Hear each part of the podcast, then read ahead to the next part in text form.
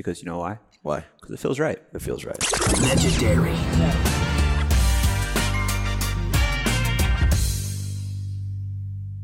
Press that button. Press Okay, that button. Let's go, Robert. Press that button. Yes. All right. Well, we just had a little a little pre. I wish that was recorded, but it's not. It's okay. I'm eating bacon. okay. I'm, have, I'm having breakfast. Breakfast with Adam. I mean, what more do I want? Robert, where are you right now? I'm in Savannah, Georgia. And why are you in Savannah, Georgia? Mm, I like it here.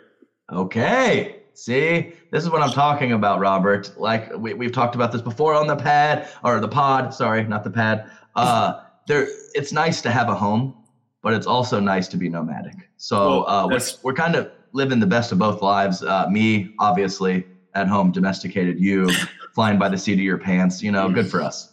I was um so I was in Dallas right before this and filming filming so I was able to film one day of uh Drive Dink and Dine, the show I'm doing hmm at at the Grapevine Chicken and Pickle. Uh, it's a brand new one they just built. It's their biggest one so far. Um, and then we're supposed to shoot the next day at Grand Prairie, but big ice storm came through. Uh, all the flights got canceled, but I was like one of just a few flights that it got out. What was it? Yesterday, or the day before, two days ago, and um, and then I was I was meant to fly to Charleston, but then I was like, you know what? I'll fly to Jacksonville. I just wanted to get a flight out nonstop out of DFW, and I was able to get a flight early flight out of Jackson uh, out of DFW to Jacksonville. But yeah, so anyways, I'm I'm in Savannah. I, I was at Jalen's club yesterday, played a little pickle with Rafa Ray. Understood a fourth of what he was talking about. You know, Oh, dude. But he was Hey. talking loudly. when you very loudly and very, Very animated and very like passionate. Hey, when Yeah, you get on, that's if you get on the boat, you don't get off the boat. Yeah, if you that? get on the boat, you don't get off the boat. Rafa Hewitt. I, I mean, I mean, Rafa Array, I love that guy. Used to play some tournaments, uh, teaching down in Savannah with Jalen, and we we love that place as well. Drivable for Corinne and myself, so it's very nice to get down to Savannah. Uh, very hospitable people. Uh, very very nice time down there. Usually have a alcohol slash food hangover when I leave that place, but it's all good, Rob. Yeah, no, and the clubs, the clubs got nicer. I didn't. They have like a little outdoor bar area now, Oh yeah. and which is also like on. I don't remember what hole that is. So maybe the tenth tee. That might be Mhm. the turn. Um, But Jalen was just like, yeah, when we have like events here, I mean, this place is just packed. You know, it's like almost like waste management. The Phoenix, the Phoenix golf tournament, where people are just like screaming at the people teeing off. Like it's just an epic environment. It's cool.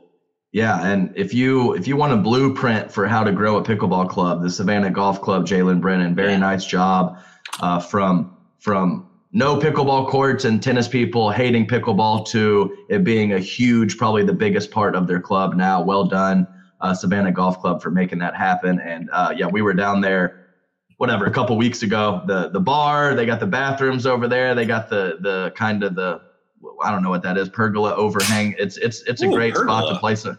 Uh, is that is that a word? Is that, That, that's, is I that- think that's a word. That's a, Yeah, okay. I, mean, I was just impressed that you used it. Well done. yeah. Well, you know, I, I surprise every now and then. And I'll tell you what, Robert, we have a lot to talk about this MLP recap. Uh, it's about 60 degrees in this office. I'm wearing a sweatshirt. And I think it's 50 50 whether I sweat through it because I'm excited about this episode. Yeah, we got a lot to And- cover. Before before we We before really we jump before we jump headfirst into it, uh, so I told you a little bit about Drive Dink and Dine. Uh, Oh, yeah, So yeah. so that's that's being supported by Selkirk basically. So I'm getting to show up at these venues. They they have a videographer come out, um, and yeah, they, it's it's it's awesome. They're super supportive. They're helping that. They're helping this podcast. So they're really investing heavily into content in pickleball and grateful to have them as a sponsor of this pod and grateful to be using their paddle. I'm starting to now that I use the Halo, man, I, I'm enjoying it. Yeah, good stuff. And yeah, I know they, they really are. They're going after the the content creation scene. I know they've signed. I know Ignatowich has his new podcast. I know the Mhm. Breeze. Uh, if you don't know the Breeze, uh, Jordan the Breeze Briones. Uh, he's got a podcast, and of course, you know his little teaching primetime pickleball thing. So they're they're really going after it uh, outside the lines as well as inside the lines, and I think it's a good move uh, to kind of corner that market. And you know they got a lot of tools at their disposal, and they're helping out the content creators. So kudos to to Selkirk. Adam, did you know Yes. Yes. our podcast got an award?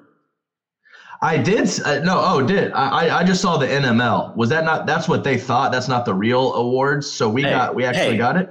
It's the it's whatever award we want to follow, and NML awarded us the their their favorite podcast, the best podcast. Okay, good, good, good. It was us and, and us and McGuffin. I, I love McGuffin. Um, I think his his podcast production quality is probably slightly higher than ours, but you know, Adam, when you have when you have on camera chemistry with your co-host, that's that's you can't you can't fight that. You can't fight well, chemistry, Adam.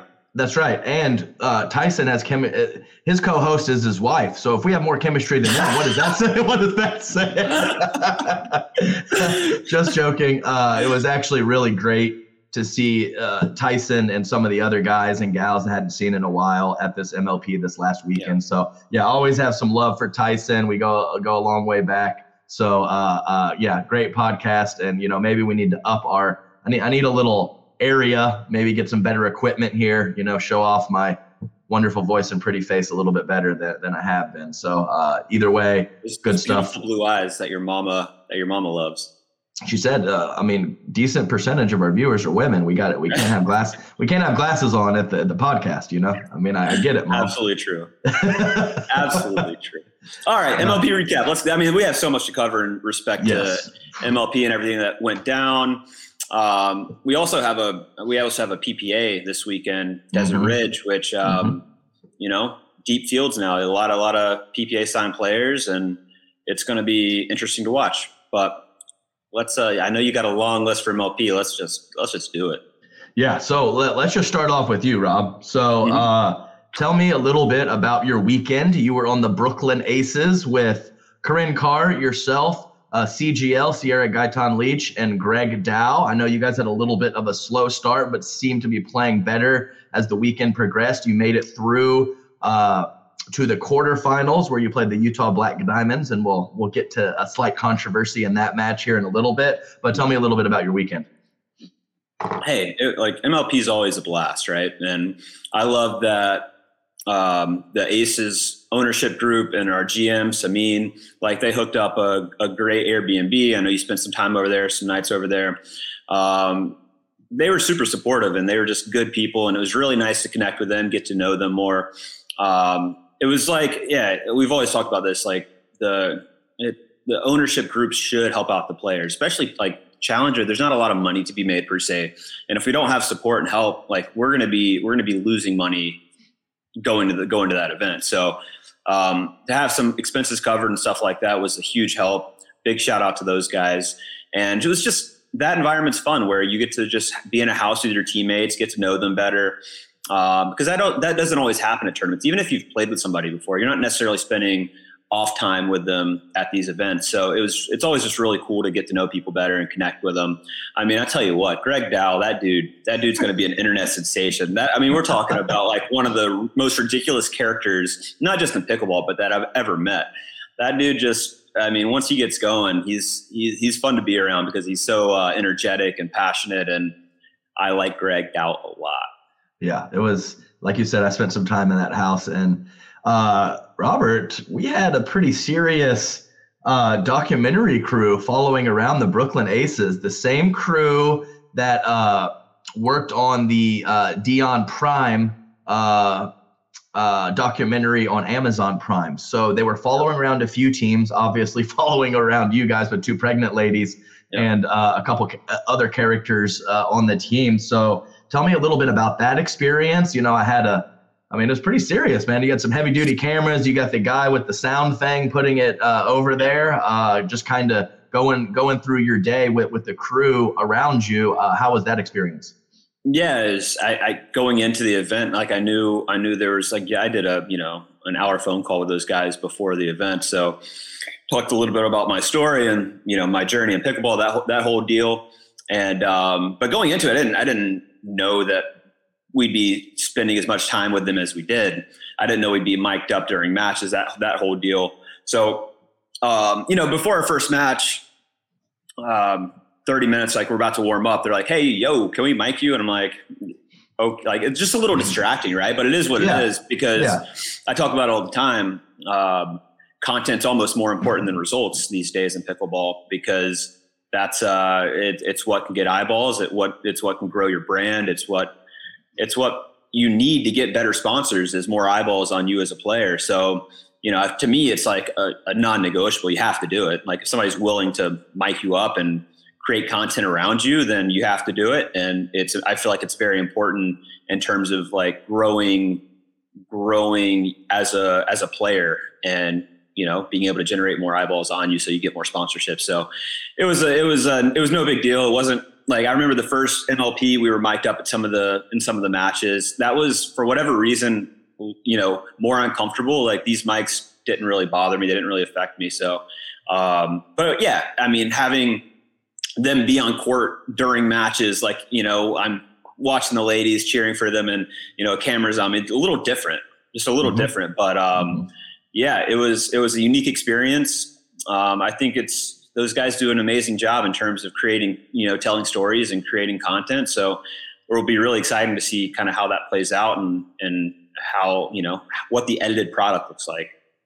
Yeah, no, that makes a lot of sense. I mean, I'll tell you right now, I had, I mean, I've had some decent wins as a player. No one gives a damn, Rob. Nobody gives a damn about any of that at all. That's why I have to continue to bring it up. But yeah. I mean, to to get the I mean, the podcast, do some of the high end content creation. I mean, I got a lot of people saying, Hey, thanks for sharing your story, doing this, doing that, putting that out there. So it, it, you're absolutely right. I think it's just as, if not more important than, than some of your on court results, kind of telling those stories and having that outside the lines perspective. And, and uh, you know, and, and it makes a lot of sense. And, and, uh, you know when when we have some of the stories that we have uh, it's, it's it's good stuff and the people want to yeah. know that. So uh, we always try to balance that out here on the podcast as well giving results giving recaps but trying to put some personal spin on it about our personalities and whatever else. So i think both are important and you know it's just the it's just the day and age that we live in. Uh, it's it's not really an option if you want to whatever they like to call it, grow your brand or what, whatever whatever that is. So uh, yeah, so interesting. I, I, I don't know. Did they give you any form of timeline when they could possibly put this out? Are they going to be at the other two events in this this first season? Uh, tell me a little bit about that. Yeah, I, I don't know all the details about you know when they're you know going to cut this up and and put it out there, but. Um, I know they're going to be at Daytona. They're going to be the next two events for sure. So I'm I'm guessing maybe they'll do like a season one um, right. little docu series based on season one and kind of track us from from Arizona to Daytona to where where's the third one at? Uh, San Clemente. So San Clemente, yeah. the the third event of the first season and the second season will both be at San Clemente. So cool. uh, whatever season ending tournament, whatever you want to call it. So that yeah. that's where it will be. So yeah, no, it's it's very cool, and uh, you know they they got a lot of footage just you know at the team dinners and, and uh, uh, outside the lines as as opposed to on the court as well. And I think yeah. that whole package is what really kind of carries it. And when you can when you can have both of those, it's intriguing to the fans. Because um, I know they um, were also following. They followed three teams. They followed our, I think three teams, maybe four, but they, I know they followed Florida Smash as well, which is mm-hmm. you know mm-hmm. Travis Travis's team, um, and then also also the Hustlers, the Hus- which the was Hustlers. Tyson and Rafa Anna Lacey. So, yeah. and that that was good because um, they had they had some great results and got to they got to the finals, right? So, um, yeah. So you have you know we didn't do great as a team. Um, I mean, a little challenging with a couple pregnant ladies. yeah. No, really. Uh, yeah, I mean, you, you made it through though. So there, there was, a, yeah, there was. Uh, so, so one and two is, somehow in pool play. Yeah, so this is yeah. how it works. So point differential percentage was a big factor, and it, several teams. The Hustlers also went one and two. They started their uh, their their first day 0 and 2 and were able to come back after a little help from another team and uh, getting a high point differential percentage. So uh, there's there's a lot of ways to go 2 and 0 and not make it and go 0 and 2 and make it. So uh, it was pretty it was pretty spicy. Uh, almost looked very bleak for a couple teams and they were able to to eke it out and make it to the quarterfinals. All you got to do is make it. So uh, very true. Yeah, so it, it created a lot of yeah, it created a lot of buzz and a lot of uh, you know intrigue that that you you know you can you can be successful early on or fall flat on your face starting off the tournament and still have a way and an avenue uh, to make it through those those elimination rounds. So. Uh, Robert, yeah, a slightly different perspective for me. I was in the commentary booth for the entirety of MLP. I, I had done that once before because of a calf injury last year, and it was a really great experience. Much different. Uh, you're actually kind of isolated uh, because I'm, I'm in the booth the whole time. If I get any extra time, I'm kind of running to the restroom or trying to grab yeah. food. So when you're when you're down there as a player, you have lots of off time in between matches. You're a little more in the mix in the players' lounge, kind of getting the vibe of of how everyone's feeling about the tournament and this and that. So it was a different perspective. Uh, and I tell you what, a lot of respect to Michelle McMahon, Cameron Irwin, Cameron Blackwood. Uh, I believe it was uh, Dom and Chad, Morgan Evans, and Brandon Insect-Pong. When, when you're out there for eight hours a day for four hours straight, having to come up with, you know, good things to say about all these situations and whatever, it is very taxing. So, a lot of respect to those guys. I've only done this maybe 10 or 12 times and never the amount of hours that many days in a row. So, those guys that are out there week in and week out, lots of respect and a shout out to them because it is very difficult. I found myself staring at the wall. My brain was mush afterwards. I, I wanted people were going having dinner, having a good old time. I just want to go home and and eat something and go to sleep. So uh, it was definitely some real work out there. I felt like I had some glimpses of my A game, and then I would dip down to my C game, and then maybe catch a second win. So it's it's pretty tough in, in the commentary booth coming up with with material that whole time, but it was a very enjoyable experience overall. Love it. Yeah, it, it, I can only imagine. It's got to be tough to maintain that energy throughout the day over eight hours. Um, you know, the the MLP format has to help that a little bit because you kind of have the excitement and energy built into it, right? Versus like a tournament day where maybe it's just kind of like a ho hum match. Like all of these are pretty exciting and pretty intense. So I would imagine that helps on the commentating side a bit. No, it absolutely but, does. And it's it's it's wild the difference uh, in energy and just uh, that compared to you know a regular tournament where you know it's going to be a grind if you want to even sniff the medal rounds. So to have these scheduled matchups, a little bit shorter format with the uh, rally scoring, it really is different. And I'm sure I sounded like a broken record on the on the stream, but it, it really is so different. And MLP, like I said, nothing else like it. Uh, um, even if you were a broken record, I tell you what, the people love you. The people, I mean, those the people, the people love you. Those, those, the comments in the YouTube chat, like everybody wants Adam Stone on the mic. Gotta well, have. Hey, Got it. Robert, I, I appreciate that. Uh, I'm tooting your horn for you. You don't need to do it today yes. for yourself. Wow. Buddy. I got you. I got you. Hey, we still, I mean, we're only 18 minutes in. We still got some time. I can probably sneak in some tooting. Oh, I'm sure. But thank you. But yeah. thank you, Robert. I appreciate that. And man, this was crazy. We talked about it previously in the podcast. Not uh, this format is not figured out yet.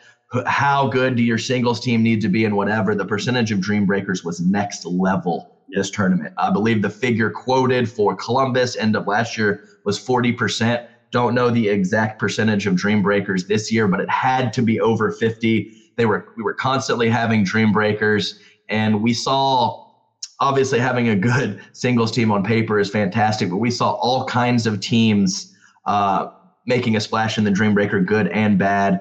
And uh, it's it's it's just so exciting. We had multiple men versus women matchups, and uh, yeah, it's it's it's a great it's a it's a great thing. They they trademarked it for a reason. Dreambreakers, uh, very exciting for the fans, the commentators, and the players.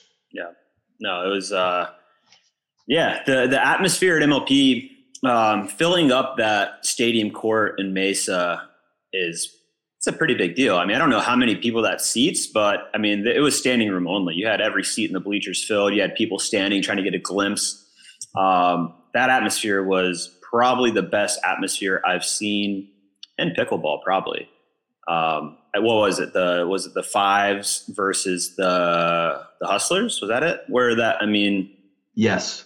Yes, that was the. Uh, it was a semi. Yeah, right? no, it was quarter yeah. or semi.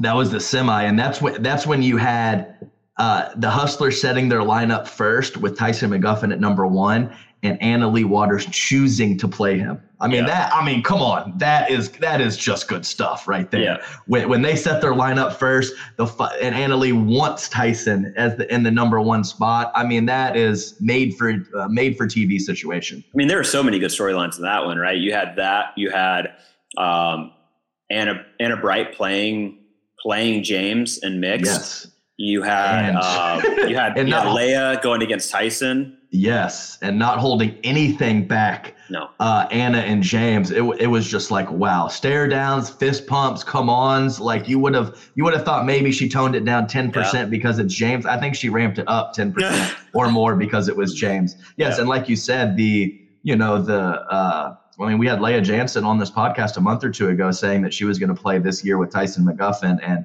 all of a sudden uh, he's playing with Catherine Parenteau. No no idea the specifics or or or what happened there, but it's obviously a storyline and something that is uh, is, is there. So uh, you're exactly right. Tons of storylines and, and lots of reasons to like that matchup, and it did not disappoint on court as well. Yeah, and I, I I've said this before, man. Um, and you probably have a unique perspective on this being in the booth.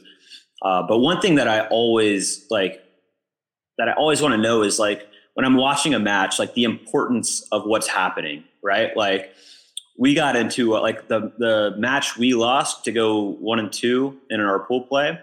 Um, we still we lost that, but we st- we thought it was a must win to advance. We Mhm. lost in the Dream Breaker. I believe it was 21, 18 or 19 or something.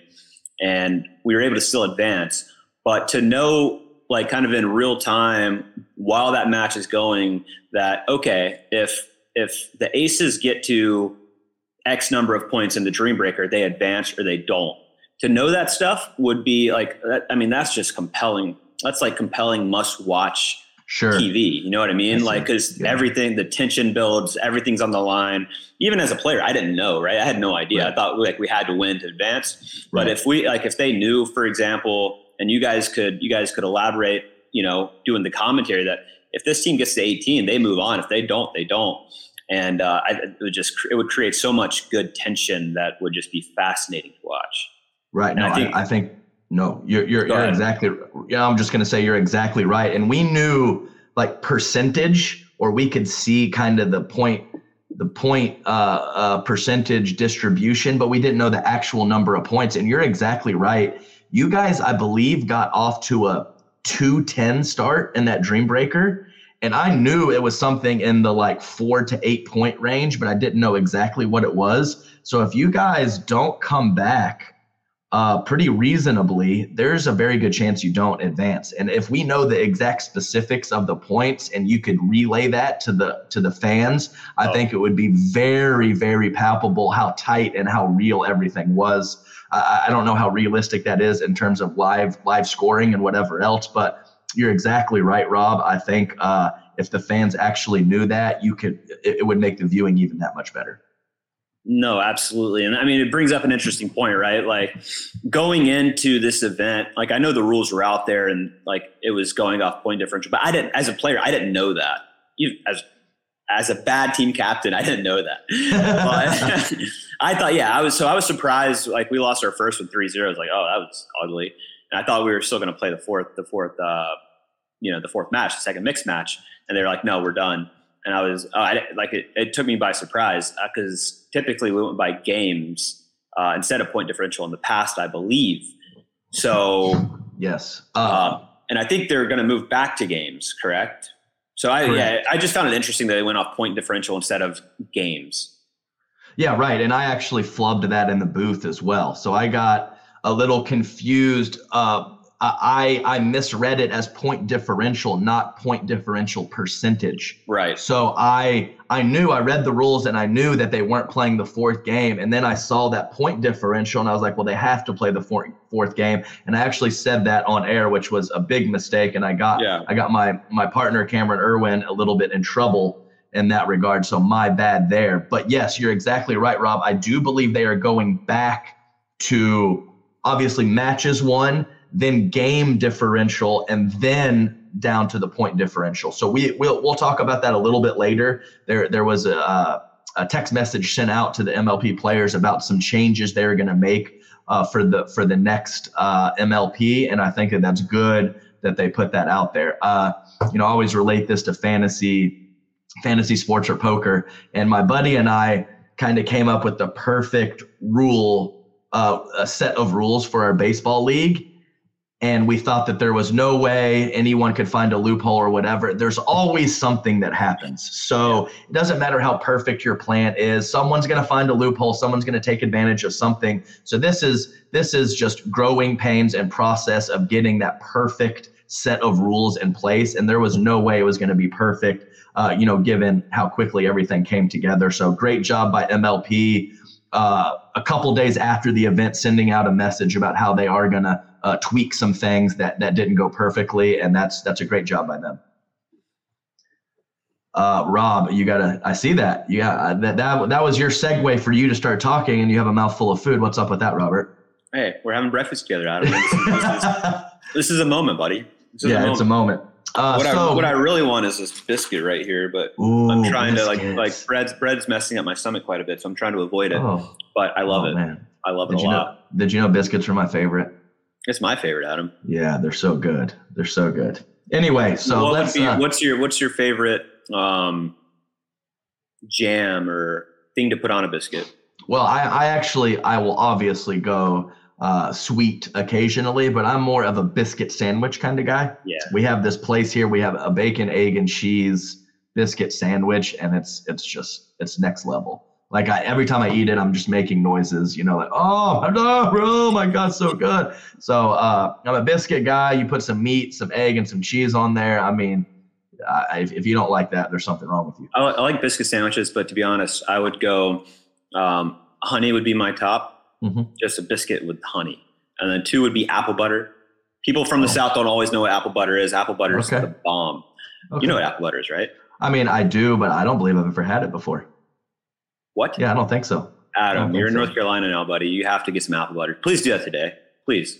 And some, some chicken bog. Chicken get, chicken bog. I don't know what that is, but apple butter. Get on it. And then third, yeah. strawberry strawberry jam. Okay. Yeah, we Honey, have this apple butter strawberry jam. We have this local place that does like strawberry blackberry preserves like uh, oh my gosh it's very expensive but it's just so good and uh, it's like dessert if you get a good jam yes. or a good jelly it's like dessert so uh, I'm all for it. Okay, Rob, next up, we're going to talk a little bit about the referees. And uh, let's be clear here this is a thankless job. These guys are, you know, getting paid peanuts. They're out there doing what they love. Uh, but I do think there was a couple issues with some some of the refereeing in this tournament. Uh, you can always use the classic line the best referee is the one that you don't remember.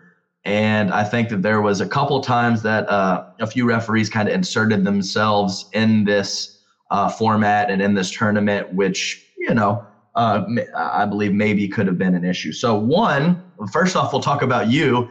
You had your toe on the baseline for a serve during one of your matches. And I don't, I just cannot even remember. Uh, I'm not sure it has happened where I've seen that called in a tournament. We also had a situation similar, Rob, where we had in a Dream Breaker, we had Tyson McGuffin who pivoted right on the center line and they called him over the center line, not over the baseline, over the center line on his serve. Uh, called him for that. That's a tough call from uh, from the side of the court to know yes. if you're for sure over the center line. That's that's tough, right? Because eh. the the best angle on that's like we see it sometimes if you're looking at the court right behind it and you right. can see that you're right on the center line and you can see if right. a foot comes over it. But from the side like that, that's a really hard call to make. Right. And I want to know your perspective. So I would say the center line is a little different. Uh, I saw the replay. Your toe was was on the baseline. Were you able to see it at like point of contact? Point of contact. Exactly. So all we had was your foot. All we had was your yeah. foot. Exactly. So who who cares where my foot is? Because if I hit the ball before my foot goes over, then it's a non-issue.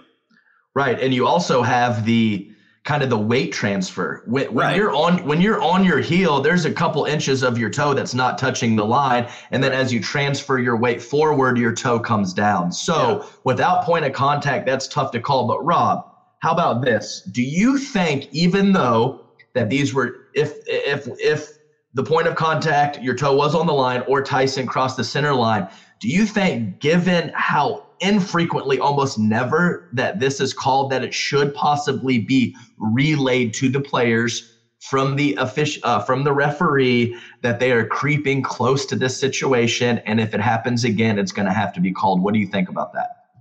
Uh, to be honest, it doesn't bother me that it was that I, that I lost my point that I lost a point on that. Um, what bothers me is that that's such a hard call to make, and to be so certain, like to to make that call, you have to be so certain that I was on the line at point of contact, which right. I just feel like that's really hard to do. Um, eh, same with Tyson being across the center line, and that's such a hard call to make.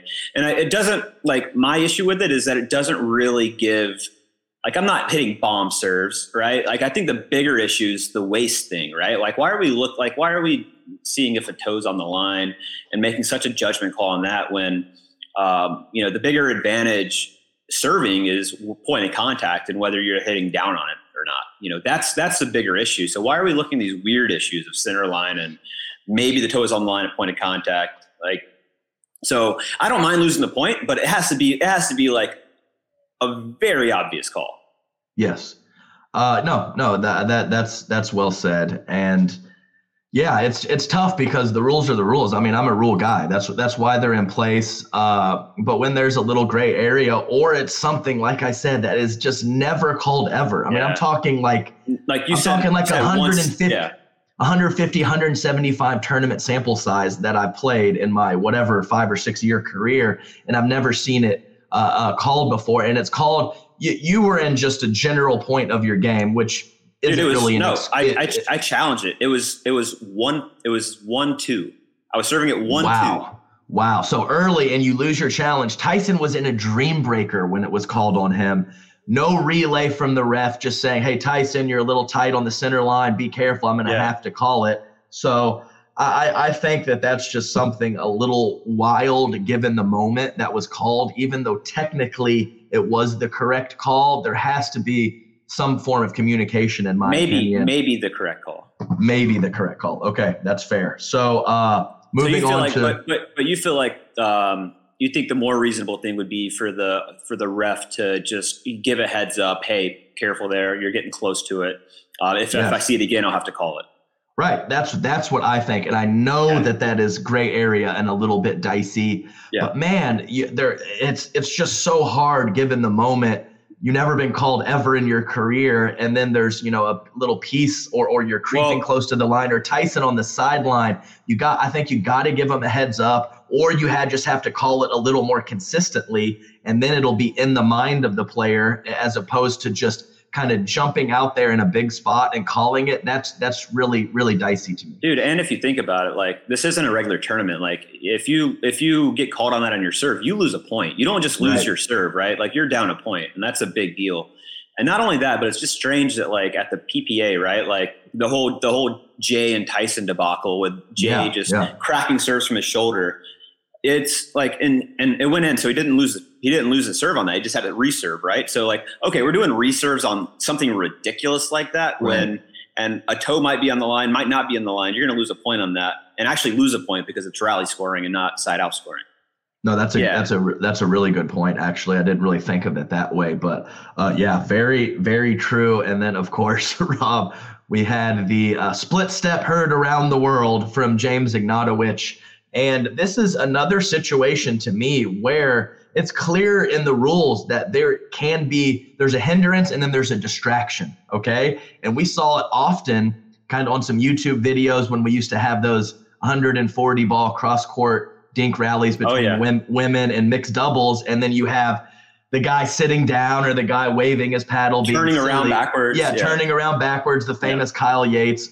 Kyle Yates one so there is a real distraction. I know sometimes Dave Weinbach kind of waves his paddle when he's not getting the ball or something like that. Yeah. But James Ignatowich even said it. He's a psychopath out there. His, his feet are his feet are like his calm feet down, are bro. constant. His feet are constant. His his he's on his toes doing cr- crazy footwork. He's split stepping split stepping hard, whether it's the back of the court, uh, in the mid court, or even at the kitchen line, like we saw. So to make that call in that moment. I don't know what it was. It was like 18, 16 so or 19, yeah. 17 or something like that to make that call without delivering some form of warning to him because yeah. he's obviously been doing it the whole match. Yeah, it wasn't like an outlier. Yeah, it's not like he just uh, out of nowhere was, does it. Like yeah, it's not like he was every point. Right. He's not walking to the kitchen line and then at 17, 19 does a hard split step. That's what he does. So you have to relay that to him and say, hey, be careful. Uh, you can hear a pin drop on these points. You're split stepping hard. I, have seen your opponent react a little bit to that split step. You, you, you got to calm it down or I'm going to have to call it. You have to relay that to him. Yeah. You can't just wait till 1917 or whatever it was and then call and call a distraction on a split step uh, so yeah, definitely some gray area in these calls, but man, they're just in such big spots. Something's got to change. Yeah, and my issue with that is, um, like, yeah, I mean that that that clip kind of went everywhere. Everybody kind of saw that. Clip. yeah, right, right. And it, it, it's a it's a it's a pretty bad look for pickleball, in my opinion. Um, when stuff like that's being called, like you have tennis players looking at that clip going, like, "What is pickleball? Why? Like, really? You can't split step? Like, it just it's a little bit of a bad look for the sport, um, sure. and it's just like an unnecessary call, right? It's like I get I get like by the by the rule book, right? Like the ref was in the ref was like he could call that, and he did, right? Right, um, yeah, right. because it like it is distracting. It is a big split step, and he did it kind of right when she was hitting, which is when you're supposed to split step. Um, so I, I, see it both ways. I, I, I don't I don't I don't necessarily hate the call mm-hmm. uh, because I feel like it is within his right to make that call. But at the same time, I 100% agree that like you have to you have to just pull pull James over, say, look, this is you know if you keep doing it like that, like I, I might have to call this, right? But like mm-hmm. you can't just to call it in a big spot. First one that I've I mean that's the first split step hindrance I've ever seen. I don't know if yeah, you've seen too. it before. So to, to do too. it in such a big match at that point in time, you just can't do it. And I yeah. think they they ended up replaying the point, right? I believe that is correct. Yes. Yeah, but so. but but Rob, that's uh, it's a great point. You led me right into it. I've never seen the toe on the line. Your instance. I've never seen the the crossing the center line, which I think actually happens a decent amount. I think uh, it does too. Yeah. Uh, and then I've never seen the hard split step. So how are we? How how in my 175 tournaments have I never seen that? And then in MLP, the biggest the biggest tournament of ever in pickleball, probably up until this point, ha- have all three of those gotten called. So can't be it's it can't be perfect, but man, it feels like it could have been better. You know? But why? Yeah. Why? Why are we looking at weird little nuances and why aren't we like why aren't these refs watching the lines like a hawk right because that's another issue adam like that we'll yes. go right into is is line calls like there were a lot of over overrules um, a lot of calls got overturned after review and like the same kind of point as last year is like you can make these calls. We're playing for real money now. You can mm-hmm. make these calls without having without being penalized. So why wouldn't you call right. a ball out if you're like that hungry to win, right? Like sure. I don't agree. Like be honest, be like have integrity, make the right call. Mm-hmm. But not everybody's gonna do that, Adam. So we got to have That's something. Sure. Like when I talk to people about like pro pickleball, they're like, hold on, you you call your own lines. It's that honor system when you're playing for real money. You have a five million dollar purse and you're you're making your own calls. What? What? It just puts a big onus on the players, right? And sure. to, to, to make the right call, um, which is a it's a difficult thing for some.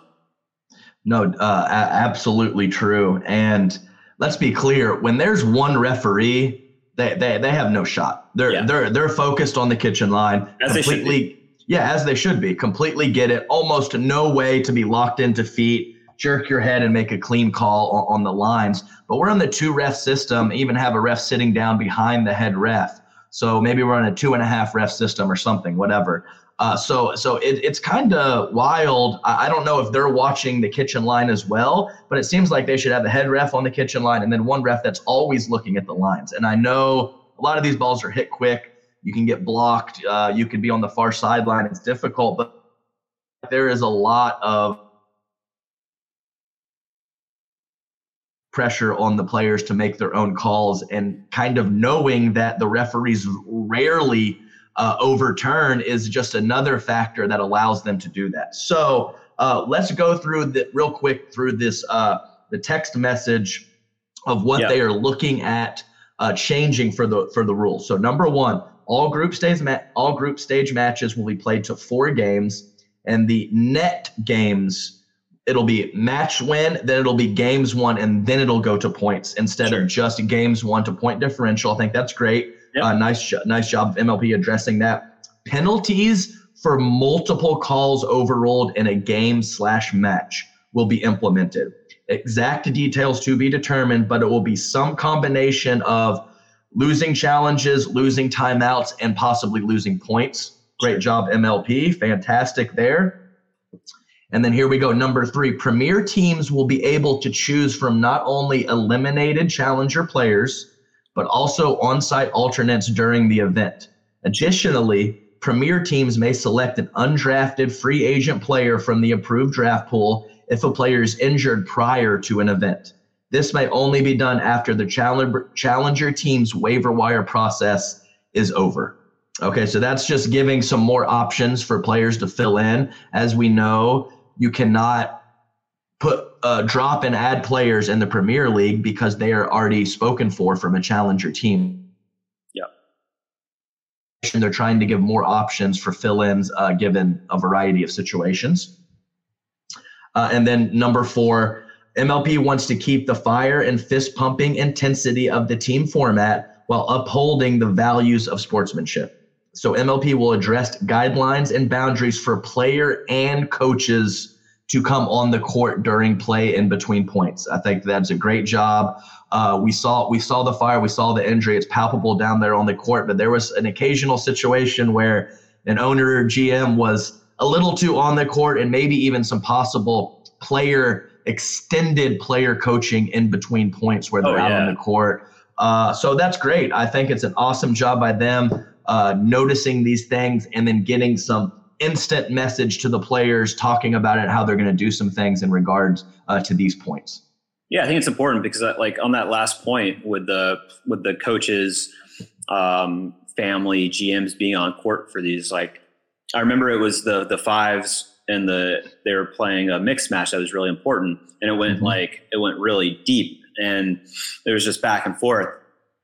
And I remember like like the pace of play was so slow. So if we're talking about, you know, needing consistent pace of play with rally scoring for TV, we can't have people on court coaching after every single point. Like, I mean, the pace of play was so slow based on, you know, that that hoopla after every single point. It's like we got to keep it moving. You know, if you have a timeout, call it. You know, if you need to coach, but let's let's keep the pace of play going.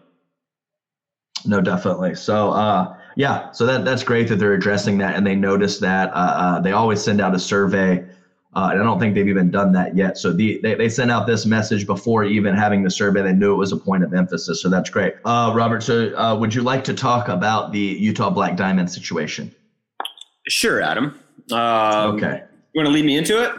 Sure. So basically, what happened, guys, is uh, the Brooklyn Aces were playing the Utah Black Diamonds, and I believe it was Rob Cassidy and Olivia McMillan versus Greg Dow and Corinne Carr in this specific match. Greg Dow and, and um, no, it was Cierra. Was it, C- it was CGL. Okay, it was yep. CGL. Cierra Gaytan Leach. And basically, what happened was earlier in that match, I believe the Brooklyn Aces made a call and used their own challenge on their own call. Is that correct?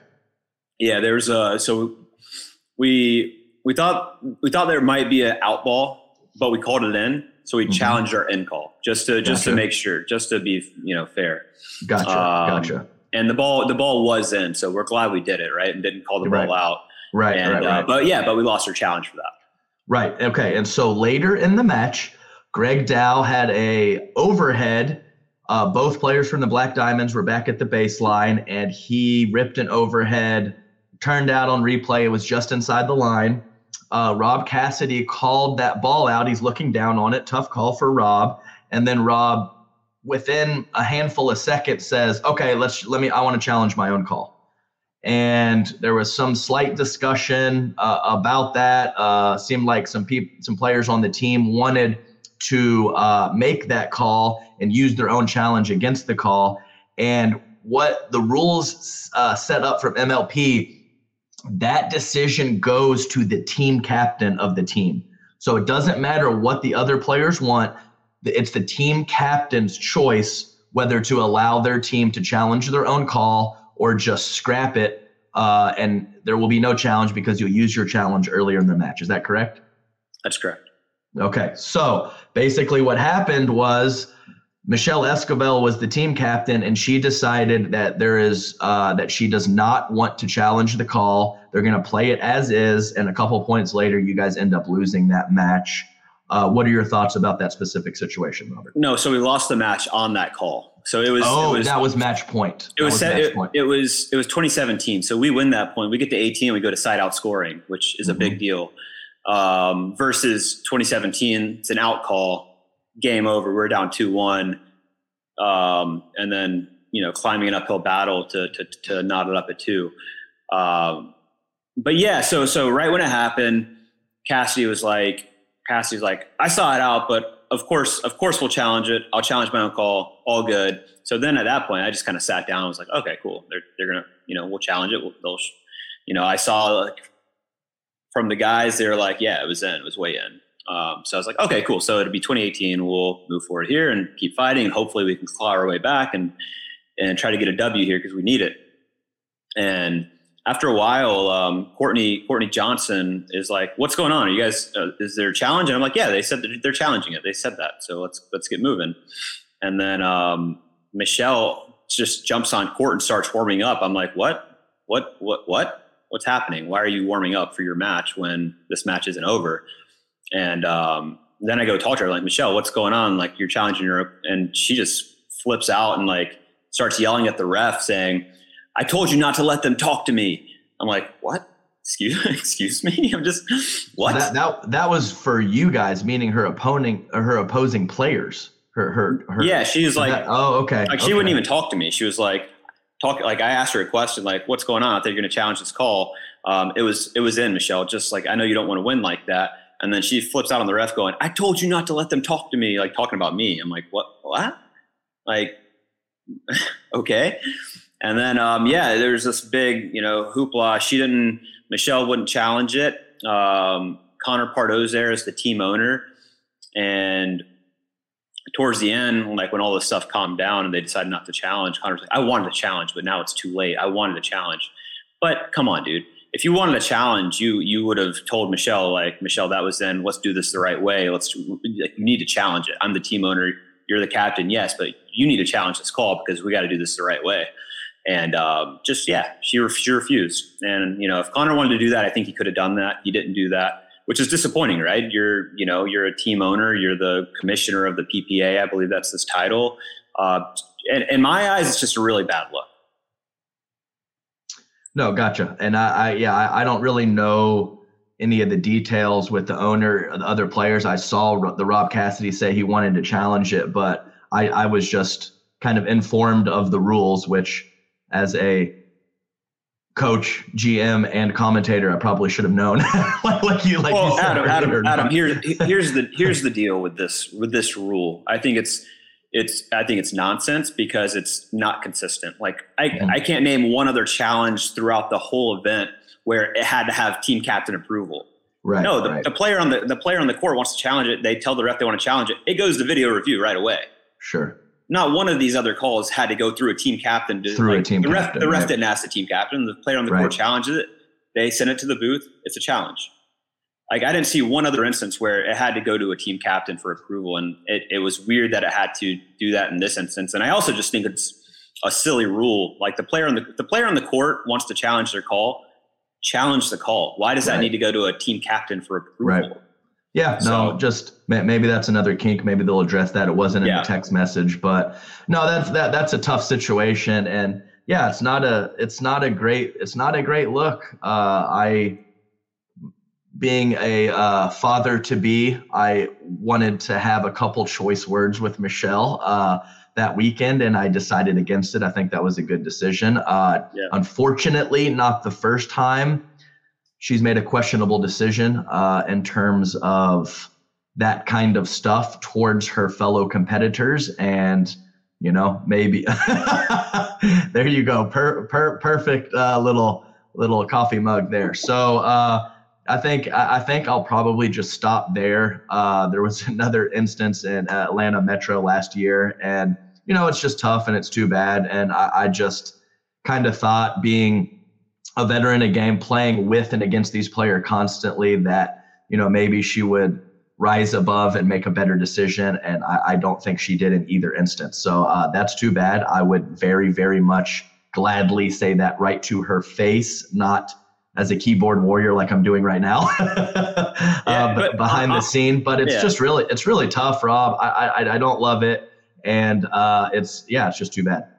Yeah, and it, I'm not saying that if that you know if they if they do challenge that call that is going to change the outcome of the match. Sure, but I, sure, but I, sure, but I will say that like before our mixed match, you know, I played with, I played with Corinne and I mean, she had to, like, she needed to take a break because she was crying and she went to like the VIP tent just to get a moment and try to collect herself and then came on court and was, was still crying as at the right. start of the match.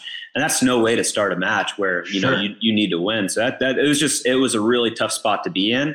I felt so bad for her. I wish I could go back and play better in that match to get the right. to get the win and right. pick her up, but you know, it's not how it went. And yeah, like like you said, it's just an unfortunate situation and disappointing in a lot of senses, but but it it happened and it is what it yeah. is. So yeah, and, and and let's be clear, Corinne is uh, an emotional, uh, hormonal pregnant lady right now. Yeah. But I, but I'll tell you right now, if, if that's an isolated event and that's the only thing that has happened between those two, I think Corinne just says, ah, dang, yeah. and, and starts playing. And unfortunately, it is not. There has very, very, very much been on court issues between Michelle and her uh, throughout the last couple years with a couple pretty heavy instances of.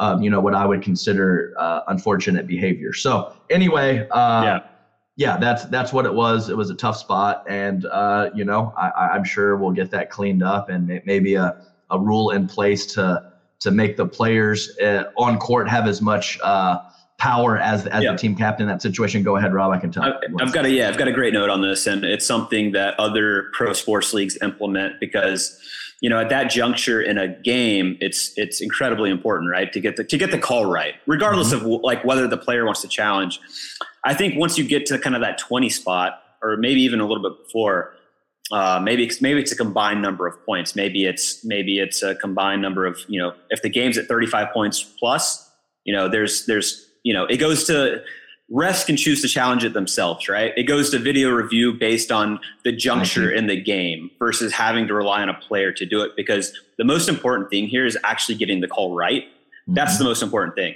So just going to like an official review and have them do it because it's the it's it's an important juncture in the game. There's a lot of money on the line. I feel like that's an important thing that they should look at and consider doing because um, just because you're out of a challenge doesn't mean you should get the call. They should get the call wrong at the end of the game.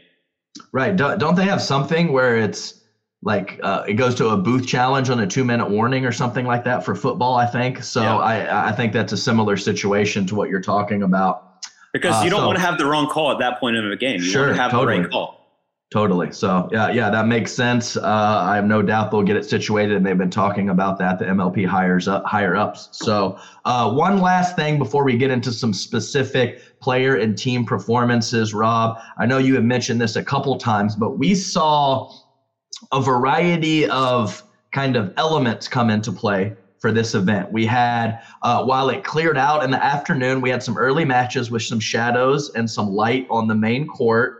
We had uh, some wind issues as well. Uh, it wasn't consistent. It kind of was quiet in the morning, kind of picked up in the afternoon. And we also had some issues with the cold, uh, not issues, but some cold ball affecting play, affecting game styles. I know that you have been a proponent in the past of making pickleball a little more frequently indoor sport. Do you think that would have cleaned up some of the issues and maybe given a better product to casual fans, some cleaner points? less easy mistakes and, and, you know kind of more winning the point exchanges uh, winners as opposed to errors what do you think rob yeah, absolutely. I, I think I'm a big proponent of pickleball being indoors. Uh, I think it's a cleaner, it's a cleaner product. It's, you know, like there's there's some funny memes on on Instagram, like the Challenger League, right? And it was the first day, like what what we played on what Thursday, and that's when the conditions were by far the worst. It was it very was windy. windy. It was cold. It was like the ball was really swirling, and you saw people like you saw full on whiffs, right? Like it's like it's not good pickleball and it's not even necessarily like real pickleball like where you're judging things based on skill it's just like whoever can out hack it that day um, so it, it, we already see kind of craziness with mlp with rally scoring you have a lot more upsets with the freeze um, the better team doesn't always win in one game to 21. Like I think we see that all the time.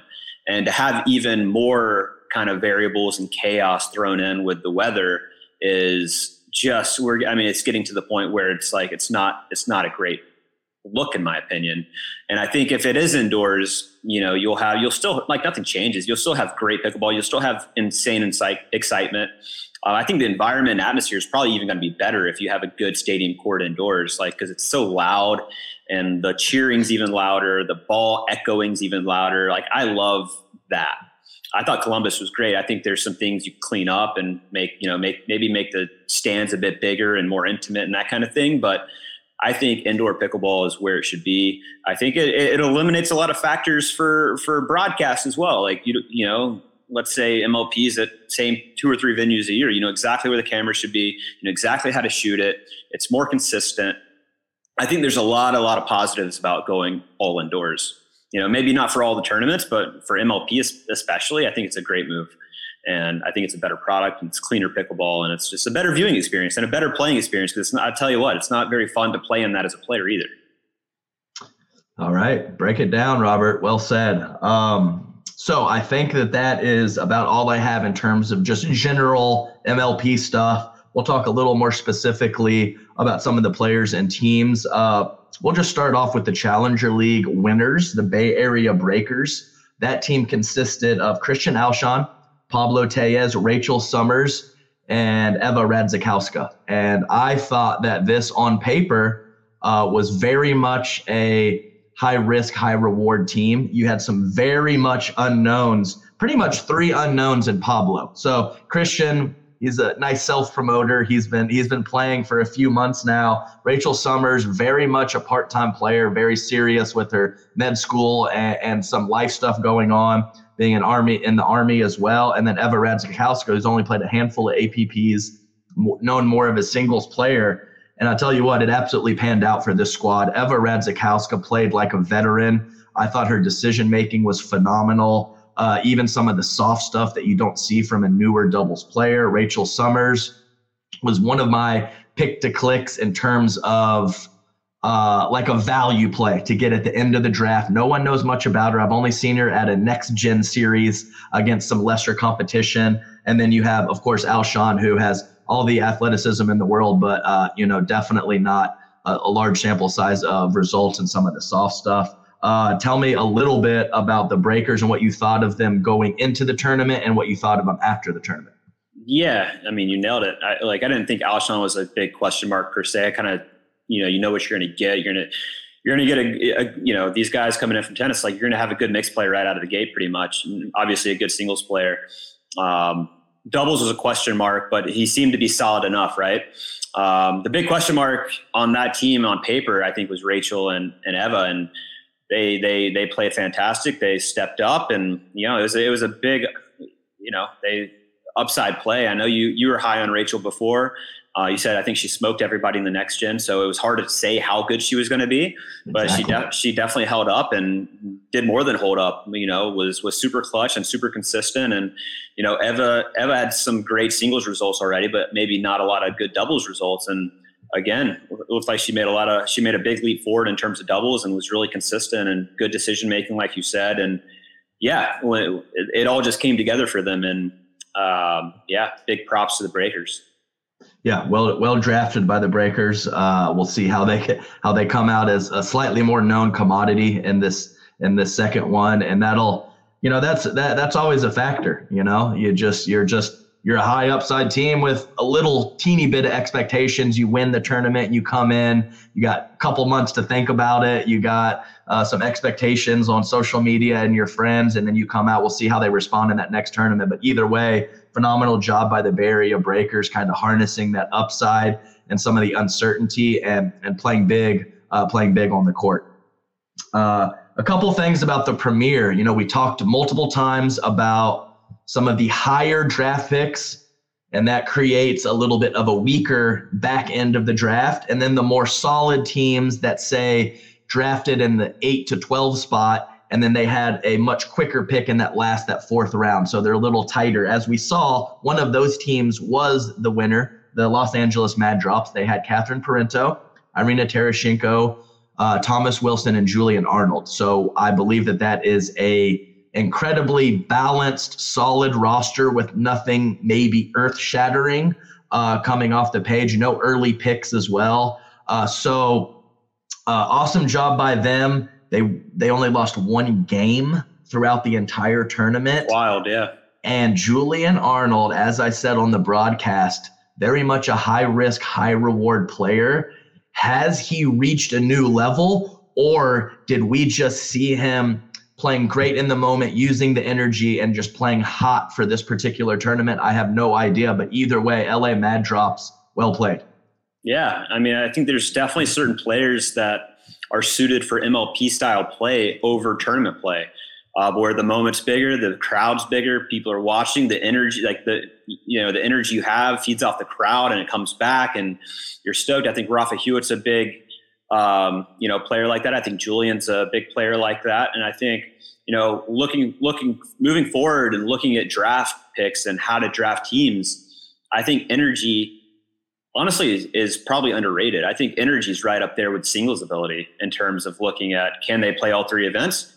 do they have great energy? Because I, you know, looking at our team, that I, I, feel like that was a big hole for us. Is we didn't come out with a ton of positive energy. Like we were kind of flat-footed a lot. We got into big holes early, and it was tough to climb out of them. And I think mm-hmm. if you have that energy out of the gate, it's it's less of an issue because you're really focused and locked in and dialed in from the get. So uh, you know, and I'm looking at you know team construction moving forward, I think team energy, like you know, player energy and team energy and chemistry as a whole is a really, really big deal and probably undervalued right now. Yeah, uh, well said. I mean, this, uh, when we talk about the different energy from the crowd, I mean, that's a tool at your disposal. You know, if you just treat it like another tournament or uh, you, you don't ride that wave or use it to energize you and, and kind of take you to that next level, you got to use you got to use every tool that you have at your disposal. And I think that not not only the energy but the team chemistry very important as well. You know, you have a handful of players that are just treating it like another another one. They get down, you can kind of see it, and then you have those those team players that you can plug them with whoever. Their their focus never wanes. It, it, it stays locked in, and that's really contagious. You you even saw some of it in the interviews with the team. It's uh, it's, it's like if if Julian's getting Andiamoing second point, you got Elise Jones falling on the ground as a teammate. You you like see that and you you reevaluate how much am I putting the right amount of effort into this? The, these guys are getting fired up from point one. They're sacrificing their body. So when you have that, they call infectious energy and that and you can use that as a tool for yourself. Uh, I mean, this you got to use everything at your disposal. Everyone's too good. If you're if you're just uh, you know playing at a regular energy level, you're a step behind. So let's do. A, please, please do the Julian Arnold impression. What what what did I do? Let's. I, I, don't know what it. Let's beat huh? them. With, let's beat them with. Oh, beat them with energy. Yeah. Yeah. Oh, yeah. No, that's right. That's right. So I still remember it was. I think it was. It was somewhere in California. It was. I didn't know anything about Julian Arnold, and it was Hayden Patriquin. He was playing with Hayden Patriquin, and uh, Hayden's a cool customer, very chill, very relaxed, always wearing his shades. I didn't know anything about Julian.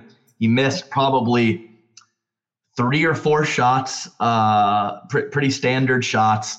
He comes back to the baseline. He starts doing these big box jump, box jumps, uh, yep. you know, as high as yep. he can go. He just stares deep into Hayden's eyes and he goes, Hayden, let's just beat him with energy, just like that. and I was like, who is this psychopath? I have no idea what's going on. He gave him the crazy eyes. You know, this was like second yeah. round of the back draw or something like that. So uh, just incredible, it. yeah, incredible stuff. And you saw the energy. And I tell you what, he got in a couple barking matches, one specifically oh, yeah. with, with Travis Rettenmaier. Yep. Didn't back down and didn't affect his game. Some people play better when they're jacked up. Some people play worse. And I, I, definitely think any form of energy, positive or negative, going through Julian Arnold is is a bonus for him and, and makes 100%. him play at, at, a higher level. So he's the MVP. He earned it. Uh, you can't take anything away from him. Phenomenal job by Julian Arnold as a as a third round pick, uh, becoming the the MVP of the league. Hundred percent. Uh, yeah. What else so, we got, Adam? Uh, and I mean that's that's that's pretty close uh, to it. So uh, yeah, we we hit that magical number of over one hour. We had a couple mm-hmm. a little short break in there. We could have maybe d- dug a little deeper on some of the specifics of the team, but with so much just general info about MLP, I, th- I think we I think we nailed it pretty good on this one. And uh, next, next event is what March. End of yeah, March, so March 23rd or something like that. Correct. So end of March of that, I believe that's Holly Hill, Florida. Is that correct? Yep. They have a new, they have a new facility Daytona. down there. Yep. Yep. Right. So I, I, have not seen that facility. I've heard good things about it. Uh, lots of courts, and I, I don't see why the energy wouldn't be the exact same, if not better, for MLP number two. Yeah, and we'll see. Like you know, we talked about a lot of you know mishaps per se, and and and other things that could be you know shored up, cleaned up, and we'll see if they do it. You know, I think that that text they sent out, we haven't done the player survey yet, and but the text they sent out shows that they're you know they want to make they want to make this the best possible. They want to make it a great product, so I'm sure they'll clean things up and it's only going to get better, man. Like I think this one was better than last year, and I think it's going to continue to trend that way. Yeah, we talked so pre so much previously on on episodes of of it feels right that this came together quick. So tons of uh, respect to the crew at MLP. Um, not you know I wasn't the absolute perfect uh, situation, but like you said, they're doing everything in their power to fix it. Things came together quick. So to make this first event so great and so much better than last year, kudos to them. And no doubt, uh, events two and three, and then uh, of course the second half of the season will continue to get better. Uh, very exciting stuff. I, I, I, honestly I can't wait for for the next MLP as as uh, there's nothing else like it. well, you just nailed that tagline a few times. Well done, Adam. Yeah, almost like it's almost like you're employed by them. Yeah, almost like I'm employed by them. So uh, exactly right. So uh, good stuff, Robert. Uh, yes, we'll sir. be back either. Uh, I'm sure we'll be back early next week. Yes, um, with uh, a possible guest. Uh, we've had a couple guests in a row, so this was nice just to shoot the shit with you and talk Always. about these tournaments. Uh, Thank you for cussing and making me feel better for my early f bomb that I'm not. See, I'm, I'm, th- th- I'm gonna get chastised for it. I'm, yeah. I'm pregnant with Corinne.